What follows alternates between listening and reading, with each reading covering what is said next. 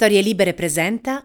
Buongiorno e bentornati in questo nuovo appuntamento di Quarto Potere, la rassegna stampa di Storie Libere. Giovedì 1 settembre 2022, come sempre in voce Massimiliano Coccia e come sempre andremo a vedere cosa ci riservano i quotidiani che troverete questa mattina in edicola.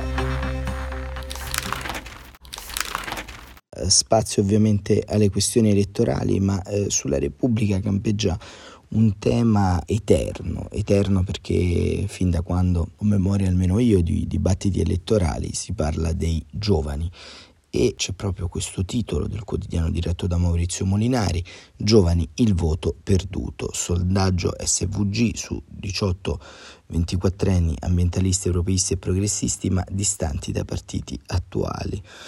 E l'articolo di Riccardo Luna immediatamente lo andiamo a leggere perché è molto interessante e troviamo immediatamente una sperequazione rispetto al dato delle aspettative e quello della realtà.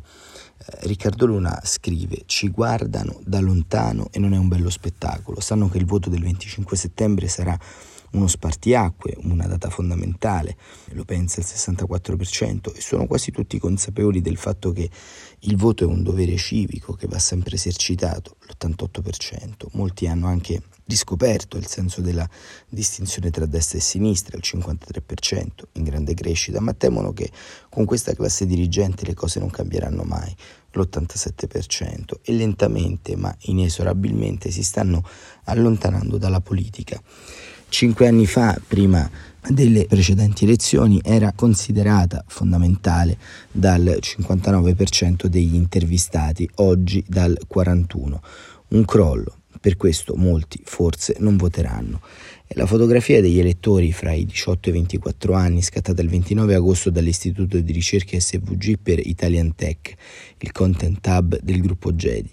Una ricerca volta a capire come si collocano i giovani, che valori hanno e come intendono tradurli in voti il 25 settembre. In generale quello che emerge è un desiderio di attenzione che evidentemente, se anche ci fosse, non viene percepita. Per esempio l'87% chiede che i partiti aprano le porte ai giovani perché tutto il paese ne trarrebbe beneficio, un dato che stride con le scelte che invece i partiti hanno fatto al momento della composizione delle liste e dei candidati. Il tema però non è di poltrone, bensì di valori. Raddoppia in 5 anni il numero di quelli che vorrebbero un leader politico capace di comprendere i problemi dei giovani e il 36% vorrebbe che le proposte dei giovani fossero prese in considerazione, quali su tutte vincono l'ambiente, il cambiamento climatico, 34%, e la qualità della scuola e dell'università, 31%, davanti a disoccupazione e sanità e molto davanti ad immigrazione e tasse. Ma se andiamo a guardare quali temi sono considerati prioritari per il futuro governo, dopo il solito contrasto al cambiamento climatico, ci sono la parità di genere, l'innovazione tecnologica, i diritti dei migranti e quelli LGBT. In tutti questi casi i valori del centrodestra sono la metà, segno di una differenza di valori importante e percepita. Sono disillusi quindi, ma non qualunquisti, si autodefiniscono in maggioranza ambientalisti, 29%, progressisti, il 27%, europeisti, il 27% e antifascisti, mentre i sovranisti sono solo il 3% e i fascisti il 2%. Un dato che trova conferma nella cosiddetta affinità ai partiti, con risultati che sembrano in teoria poter ribaltare completamente le previsioni elettorali. Il partito a cui la maggior parte dei giovani si sente abbastanza vicino è il Partito Democratico, il 41%, subito prima dell'Alleanza Verdi e Sinistra, 39%, che è addirittura il primo partito se consideriamo solo quelli che si considerano molto vicini ad un partito. Azione Italia Viva superano il Movimento 5 Stelle, chiudono Fratelli d'Italia, Forza Italia e infine la Lega. Ma le affinità non sono automaticamente voti, anzi c'è intanto un problema di leadership. Il primo, con ampio margine, il Presidente del Consiglio Mario Draghi, al secondo posto Giuseppe Conte, che pure è stato il Presidente del Consiglio della DAD, la didattica a distanza. Conte arriva davanti agli altri leader di partito in tutte le categorie: competenza, credibilità, affidabilità, simpatia e vicinanza. Ma se dovessero votare oggi i giovanissimi premerebbero nell'ordine il PD, 19%, 5 Stelle, Forze e Fratelli d'Italia, 17%, e Lega, 10%, e Azione Italia Viva, 8%. Quanti andranno a votare e quanti invece si asterranno? Il dato della sezione giovanile, dicono SWG, è in linea con quello delle classi d'età media, tra il 34% e il 38%, ma i potenziali astenuti, che si collocano nel campo del centro-sinistra, sono il doppio di quelli che si collocano nel centro-destra e nel centro, come se a sinistra non si sentissero rappresentati. Enrico Letta, che pure come fiducia Si piazza al quarto posto fra i leader, viene considerato lontano dalle questioni che interessano i giovani, il che spiega il cosiddetto scanner emotivo. Il 79% dei giovani di centrosinistra si avvicina al voto con un misto di emozioni negative. Per il 56% di quelli di centrodestra prevalgono fiducia, tranquillità e gioia. Ma se i giovani si allontanano dalla politica, se continueranno a non sentirsi considerati, sarà una sconfitta per tutti. Così chiosa Riccardo Luna, che ci ha raccontato questa ricerca SWG, una ricerca particolarmente interessante se vediamo soprattutto il piano relativamente alle tematiche che sono affrontate. Insomma, tanti temi che, diciamoci la verità, sono un po' esclusi proprio dalla campagna elettorale. Si parla molto, e lo abbiamo detto anche all'inizio, di una campagna elettorale intesa più come una spartizione sostanzialmente tra un ceto dirigente di alcune cariche, una sorta di storia già scritta. Non c'è nessun ideale, idea forte che vada a dominare e a scuotere e anche a cambiare un po' il rovesciamento dei corpi elettorali in campo. Sono convinto che questa ricerca SWG abbia poi dalla sua anche il pregio di inserire una questione, ovvero la questione appunto non solo degli ideali ma anche e soprattutto della capacità di stare al centro dell'agenda pubblica. Il progressismo di cui si parla all'interno di questo articolo non è nient'altro che una proiezione pratica verso i diritti mancati e verso le politiche del lavoro, del welfare, insomma un'agenda totalmente differente rispetto a quella che almeno in questi giorni, in queste settimane stiamo leggendo sui giornali, un'agenda che meriterebbe un'inversione ma che al momento non si nota. E un po' anche su questi temi è intervenuto ieri Enrico Letta da Porta a Porta, perché appunto c'è stata un'intervista abbastanza lunga del leader del Partito Democratico intervistato da Bruno Vespa, e il Corriere della Sera scrive: Letta, solo con il PD si ferma la destra, è un fatto oggettivo, e Calenda lo attacca. Un pareggio non può esserci, scrive sul Corriere della Sera Virginia Piccolillo, un pareggio non può esserci. Chi dice rimettiamo Draghi non fa i conti con la legge elettorale. Enrico Letta Porta a Porta chiama raccolta tutti gli elettori che non vogliono votare centrodestra, e in aperta polemica con Matteo Renzi, che proclama a nome del terzo polo io sto con Mario Draghi Premier contro Giorgia Meloni, specifica che il voto utile è oggettivo perché i collegi uninominali o li vince il centrodestra o il centrosinistra. Fa un esempio non casuale: nel collegio di Roma centro sono candidati Calenda, per noi Bonino, ed esponenti di Fratelli Italia e Movimento 5 Stelle. Chi vota Calenda, che non ha alcuna possibilità di essere eletto lì, impedisce a Bonino di essere eletta e favorisce la destra. È una questione oggettiva. Il leader del PD non si lascia turbare dai sondaggi. Abbiamo una coalizione che crescerà, assicura, citando i sondaggi che danno al 40% l'astensione. Gli indecisi, spiega, noi stiamo parlando a quelli, conto moltissimo sui diciottenni. E alla domanda di Bruno Vespa sull'obiettivo finale risponde vincere. Non raccoglie l'invito di Calenda a un tavolo per discutere l'emergenza energetica accolta da Salvini e rilanciata da Meloni, anzi replica seccato: niente cinema. Il governo c'è e io mi fido dell'azione di Draghi. Il Parlamento sarà aperto quando le sue decisioni andranno trasformate in norme, e ci saremo tutti, i nostri voti saranno tutti sul tavolo. Noi ci siamo e ci siamo sempre stati. Quindi l'affondo per 5 Stelle, Lega e Forza Italia. È grottesco che oggi chi ha fatto cadere Draghi gli chieda pieni poteri. In tempo reale la replica di Calenda: cinema, è l'unico leader che rifiuta l'incontro, dice. Poi accusa il PD di aver fatto una campagna elettorale più violenta di quelle del dopoguerra. Chi non vota PD è per Putin, chi non vota PD è Novax, chi non vota PD vuole lo sfruttamento, esistono solo il rosso e il nero, l'Italia è meglio di così, Enrico. Poi però rilancia l'invito a un vertice sulla crisi energetica. Letta ora dico lunedì sediamoci, il governo ha bisogno di sostegno. Sui 5 Stelle il leader DM ribadisce: non abbiamo rotto noi, Conte si è assunto la responsabilità dirompente di far cadere il governo Draghi, avremmo perso ogni credibilità se dopo avessimo fatto finta di niente. In ogni caso, secondo Letta, il provvedimento sull'energia si farà. Credo non ci siano resistenze da parte di Draghi, dice, ma non può esserci una risposta europea, e questo spiega il motivo della prudenza di Draghi, che non è tipo da comizi, ma spiega che non ci si può muovere da soli. Lo scostamento, ad esempio, di bilancio invocato da Salvini è totalmente emergenziale ed è evidente che può intervenire solo a livello europeo. Però indica misure che si possono fare subito: il raddoppio del credito d'imposta per le imprese, una rateizzazione delle bollette per tutti, anche per le famiglie. Infine i giovani, è su di loro che punta, perché sono convinto che i nostri ragazzi non vogliono vivere in un paese che è simile all'Ungheria di Orbán. La sua strategia per il prossimo governo annuncia di mettere tutto sulle tasse sul lavoro per aiutare coloro che oggi hanno un problema di salari a fronte del carovita e dell'inflazione. Agendo sul cuneo fiscale si aiutano anche gli imprenditori, si riduce il lavoro nero, il salario minimo è una misura di dignità. E queste sono state un po' le parole d'ordine chiave di Enrico Letta nella giornata di ieri, intervistato a Porta. Come vedete sono delle parole chiave abbastanza in linea con il programma del Partito Democratico, ma soprattutto è interessante vedere la parte relativa al rapporto con gli alleati o ex alleati al Movimento 5 Stelle. Insomma, si vorrebbe aprire un tavolo sull'emergenza energetica quando c'è in realtà un tavolo già attivo del Consiglio dei Ministri intorno a questi temi. Consiglio dei Ministri che, ricordiamo, è stato convocato quest'oggi, 1 settembre, proprio per dipanare questa serie di problematiche di cui stiamo raccontando e di cui stiamo parlando. Una proposta, quella di Calenda, di creare una sorta di tavolo alternativo che tende, secondo il leader del Partito Democratico, a spettacolarizzare un evento che in realtà è prassi ordinaria, è prassi parlamentare.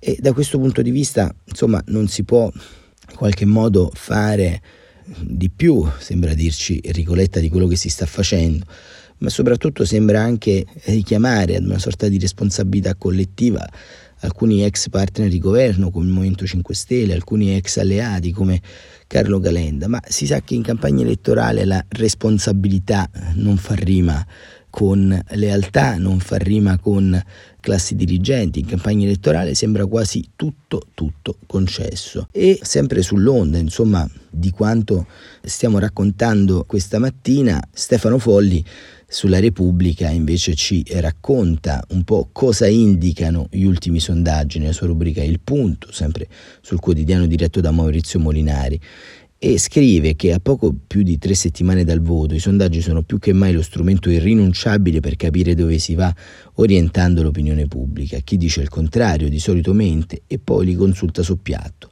Certo, si tratta di una bussola tutt'altro che infallibile, specie quando i dati vengono sfornati a getto continuo, magari come il sottointeso di compiacere a questa o quella parte politica, ma nel complesso, guardando agli istituti più accreditati, si colgono delle linee di tendenza verosimili. Sarebbe un errore sottovalutarla nei giorni decisivi che precedono il 25 settembre, un punto su cui gli ultimi rivelamenti sembrano concordare è il recupero del Movimento 5 Stelle di Conte. Alessandra Ghisleri ieri sulla Stampa li colloca oltre il 12%, quasi alle pari con la Lega di Salvini. Allo stesso modo il PD avanza con fatica al 23%, come dire che è pressoché stabile ed è ancora abbastanza lontano da Fratelli d'Italia, che è al 24,6%. Al centro, Italia sul serio di Calenda, Renzi avrebbe ottenuto il sorpasso su Forza Italia, segno che l'idea di offrire un'alternativa all'estrema decadenza del berlusconismo era giusta. In definitiva sono cifre che ritroviamo con poche varianti anche nel lavoro di altri esperti e da cui si ricavano alcune riflessioni. Una certa radicalizzazione dello scontro non aiuta il PD, mentre incoraggia il populismo di 5 Stelle sullo sfondo delle inquietudini economiche e sociali, specie al sud. Conte pare ritrovare una sintonia con quel segmento di elettorato che nelle ultime tornate amministrative aveva abbandonato il tardo grillismo. Al tempo stesso Letta non si espande più di tanto verso il centro, dove incrocia il cartello di Calenda, formazione che probabilmente non sottrae voti ad un PD comunque ostile al mondo renziano in tutte le sue espressioni, ma nemmeno gli agevola il compito di raccogliere simpatie presso l'elettorato moderato. Quindi Letta, anche a causa della sua razionalità e, se vogliamo, del suo coraggio, si trova un po' tra l'incudine e il martello. Si intende, la campagna è ancora lunga e molti sceglieranno solo all'ultimo. Una parte delle astensioni, oggi intorno al 35%, correrà in soccorso del vincitore dalla destra, ma un'altra parte potrebbe al contrario decidere che una vittoria valanga dell'alleanza Meloni-Salvini-Berlusconi creerebbe uno squilibrio troppo evidente. In fondo, nei paesi dell'Europa occidentale la tendenza è proprio questa: evitare che l'affermazione di uno schieramento coincida con l'umiliazione dell'altro messo fuori gioco.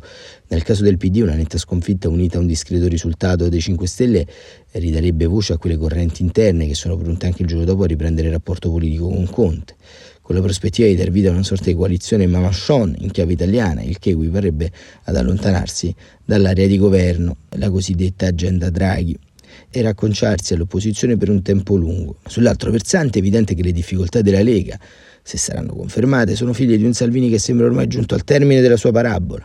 È ragionevole supporre che molti dei voti raccolti dall'ex ministro dell'interno nella sua fase ultrasovranista, poi sfociata nell'amicizia con Putin, stiano scivolando verso Giorgia Meloni. Al carroccio restano i consensi tradizionali del nord-est, gli stessi elettori che sostengono gli amministratori locali e i presidenti di regione. Peraltro sono persone pragmatiche, dubbiose a dir poco della linea culminata nella caduta del governo Draghi, il che conferma il dato politico. Il futuro governo di destra avrà non pochi problemi, ma un aiuto alla stabilità verrebbe da una Lega capace di tornare alle origini della questione settentrionale, al di là della stagione ambigua di Matteo Salvini. A questo punto di Stefano Folli, che ci sentiamo un po' di condividere, aiuta anche ad elaborare un altro su quello che comunque alla fine ci va e ci sta raccontando anche questa campagna elettorale, una campagna elettorale in cui abbiamo anche la possibilità sostanzialmente di dare un tracciato per il futuro prossimo. Ricordiamo l'applicazione del PNRR, le tante criticità all'Ucraina, la crisi energetica, che comunque alla fine andranno a ridefinire un nuovo scantonamento ideale rispetto agli stati e ai paesi che abbiamo immaginato, in cui abbiamo vissuto. Ha detto anche Macron, è finita l'epoca dell'abbondanza, anche se da queste parti non è che ci sia mai stata un'epoca dell'abbondanza. Ma da un punto di vista pratico, pesa molto questo voto, pesa molto, e speriamo che questo peso non si traduca in un macigno. E da un punto di vista pratico c'è anche il grande convitato di pietra all'interno di queste elezioni. Il convitato di pietra è il populismo, perché il populismo sembra essere catena, sostanzialmente, che non si è mai interrotta nell'arco degli ultimi 7-8 anni della nostra vita pubblica. E c'è un'interessante intervista della politologa Sofia Ventura, che abbiamo sentito anche su queste frequenze digitali parlarci del suo libro su Zelensky, di Lorenzo De Cicco sulla Repubblica. Sofia Ventura: il populismo rassegnato non promette più rivoluzioni. Scrive Lorenzo De Cicco: il populismo urlato del vaffa, dice la politologa Sofia Ventura, è finito. Ora c'è un populismo stanco, un po' rassegnato, che non promette rivoluzioni. Quello di Conte, paternalista del Regno delle Due Sicilie, quello trash di Salvini e soprattutto quello in ascesa di Giorgia Meloni, che si fonda sul nazionalismo etnico contro lo straniero e ora prova anche un po' a sbianchettarsi, a farsi un po' più furbo. E domanda De Cicco: perché nel derby Salvini-Meloni rispetto al 2019 i rapporti di forza si sono ribaltati? E Sofia Ventura risponde: immagine e leadership. Salvini del papete in poi non riesce più a recuperare, dà sempre l'idea di un tipo sgangherato, incoerente, che cambia da ogni momento. Pensiamo a quello che diceva sul Covid. Meloni è più intelligente, ora si racconta come responsabile, è una politica pop, ma non trash alla Salvini, con le foto degli spaghetti e lui sudato. Come è cambiato il populismo in Italia rispetto alle elezioni del 2018? Ma la contrapposizione tra popolo e elite continua a prosperare, ma ha perso la spinta di piazza. L'opinione pubblica è più stanca, dice Ventura. E siamo passati da un populismo urlato a un populismo rassegnato? Sì, quando urli c'è una rabbia, ma accanto c'è anche un'aspettativa che questa rabbia possa travolgere un mondo e cambiarlo. Ora resta l'avversione al PD, inteso come partito dell'establishment, un sentimento solo negativo, senza attese. Pensiamo a Conte. Il nuovo corso dei 5 Stelle è populista? Chiede De Cicco. Sì, ma Conte non è un capopopolo, il suo è un paternalismo del Regno delle Due Sicilie. Ma cosa dice alla fine? Vi garantirò ancora il reddito di cittadinanza? L'obiettivo non è una palingesi, ma una distribuzione. Fa il populista di sinistra, ma non è certo Allende, nemmeno Mélenchon. Quanto al 33% del Movimento 5 Stelle del 2018, andrà a Meloni? Chiede De Cicco. Ma non è stato un travaso diretto, quei voti erano andati alla Lega e ora passano a Fratelli d'Italia. Il populismo di destra, oltre alla contrapposizione establishment-popolo, ha in più il nemico interno, gli immigrati. C'è una dimensione etnico-nazionalista e ovviamente il crimine, in questa narrazione, è sempre delle elite che puntano alla sostituzione etnica, come hanno fatto sia Meloni che Salvini. Come in Francia dice Le Pen, la furbizia e l'ipocrisia delle destre non dirla proprio così adesso, sanno che certi posizionamenti non sono più accettabili, quindi lo dicono in modo velato, non dicono agli stranieri, ma a quelli che sono qui da tanto tempo. Perché da noi questo populismo pare vincente, in Francia no? E Sofia Ventura risponde: ma Le Pen al primo turno delle presidenziali ha preso il 23%, il vantaggio della destra è questo sistema parlamentare proporzionalistico, col presidenzialismo che vorrebbe Fratelli d'Italia Meloni avrebbe difficoltà. Quali sono i rischi di un governo di destra per 5 anni? Non ci saranno le milizie in strada, dice Ventura, ma Meloni non è una liberale. Sui diritti, penso all'aborto, potrebbero esserci problemi, dipende da quanto durerà. Orbán ci ha messo anni a trasformare l'Ungheria. Al PD, chiede in conclusione De Cicco, farebbe bene un po' di opposizione. Benissimo, serve una catarsi, toccare il fondo per iniziare a risalire. Così Sofia Ventura su La Repubblica, e con questa intervista interessante e ricca di spunti intorno alla matrice populistica di queste elezioni, al nazionalismo etico di Salvini e Meloni, chiudiamo questa rassegna stampa. Come sempre ci sentiamo domani mattina alle 7.45 con la speranza che possiate trascorrere una buona giornata e riflettere un po' insieme a noi su questi spunti che, come sempre, i giornali ci danno. Grazie ancora e buon proseguimento.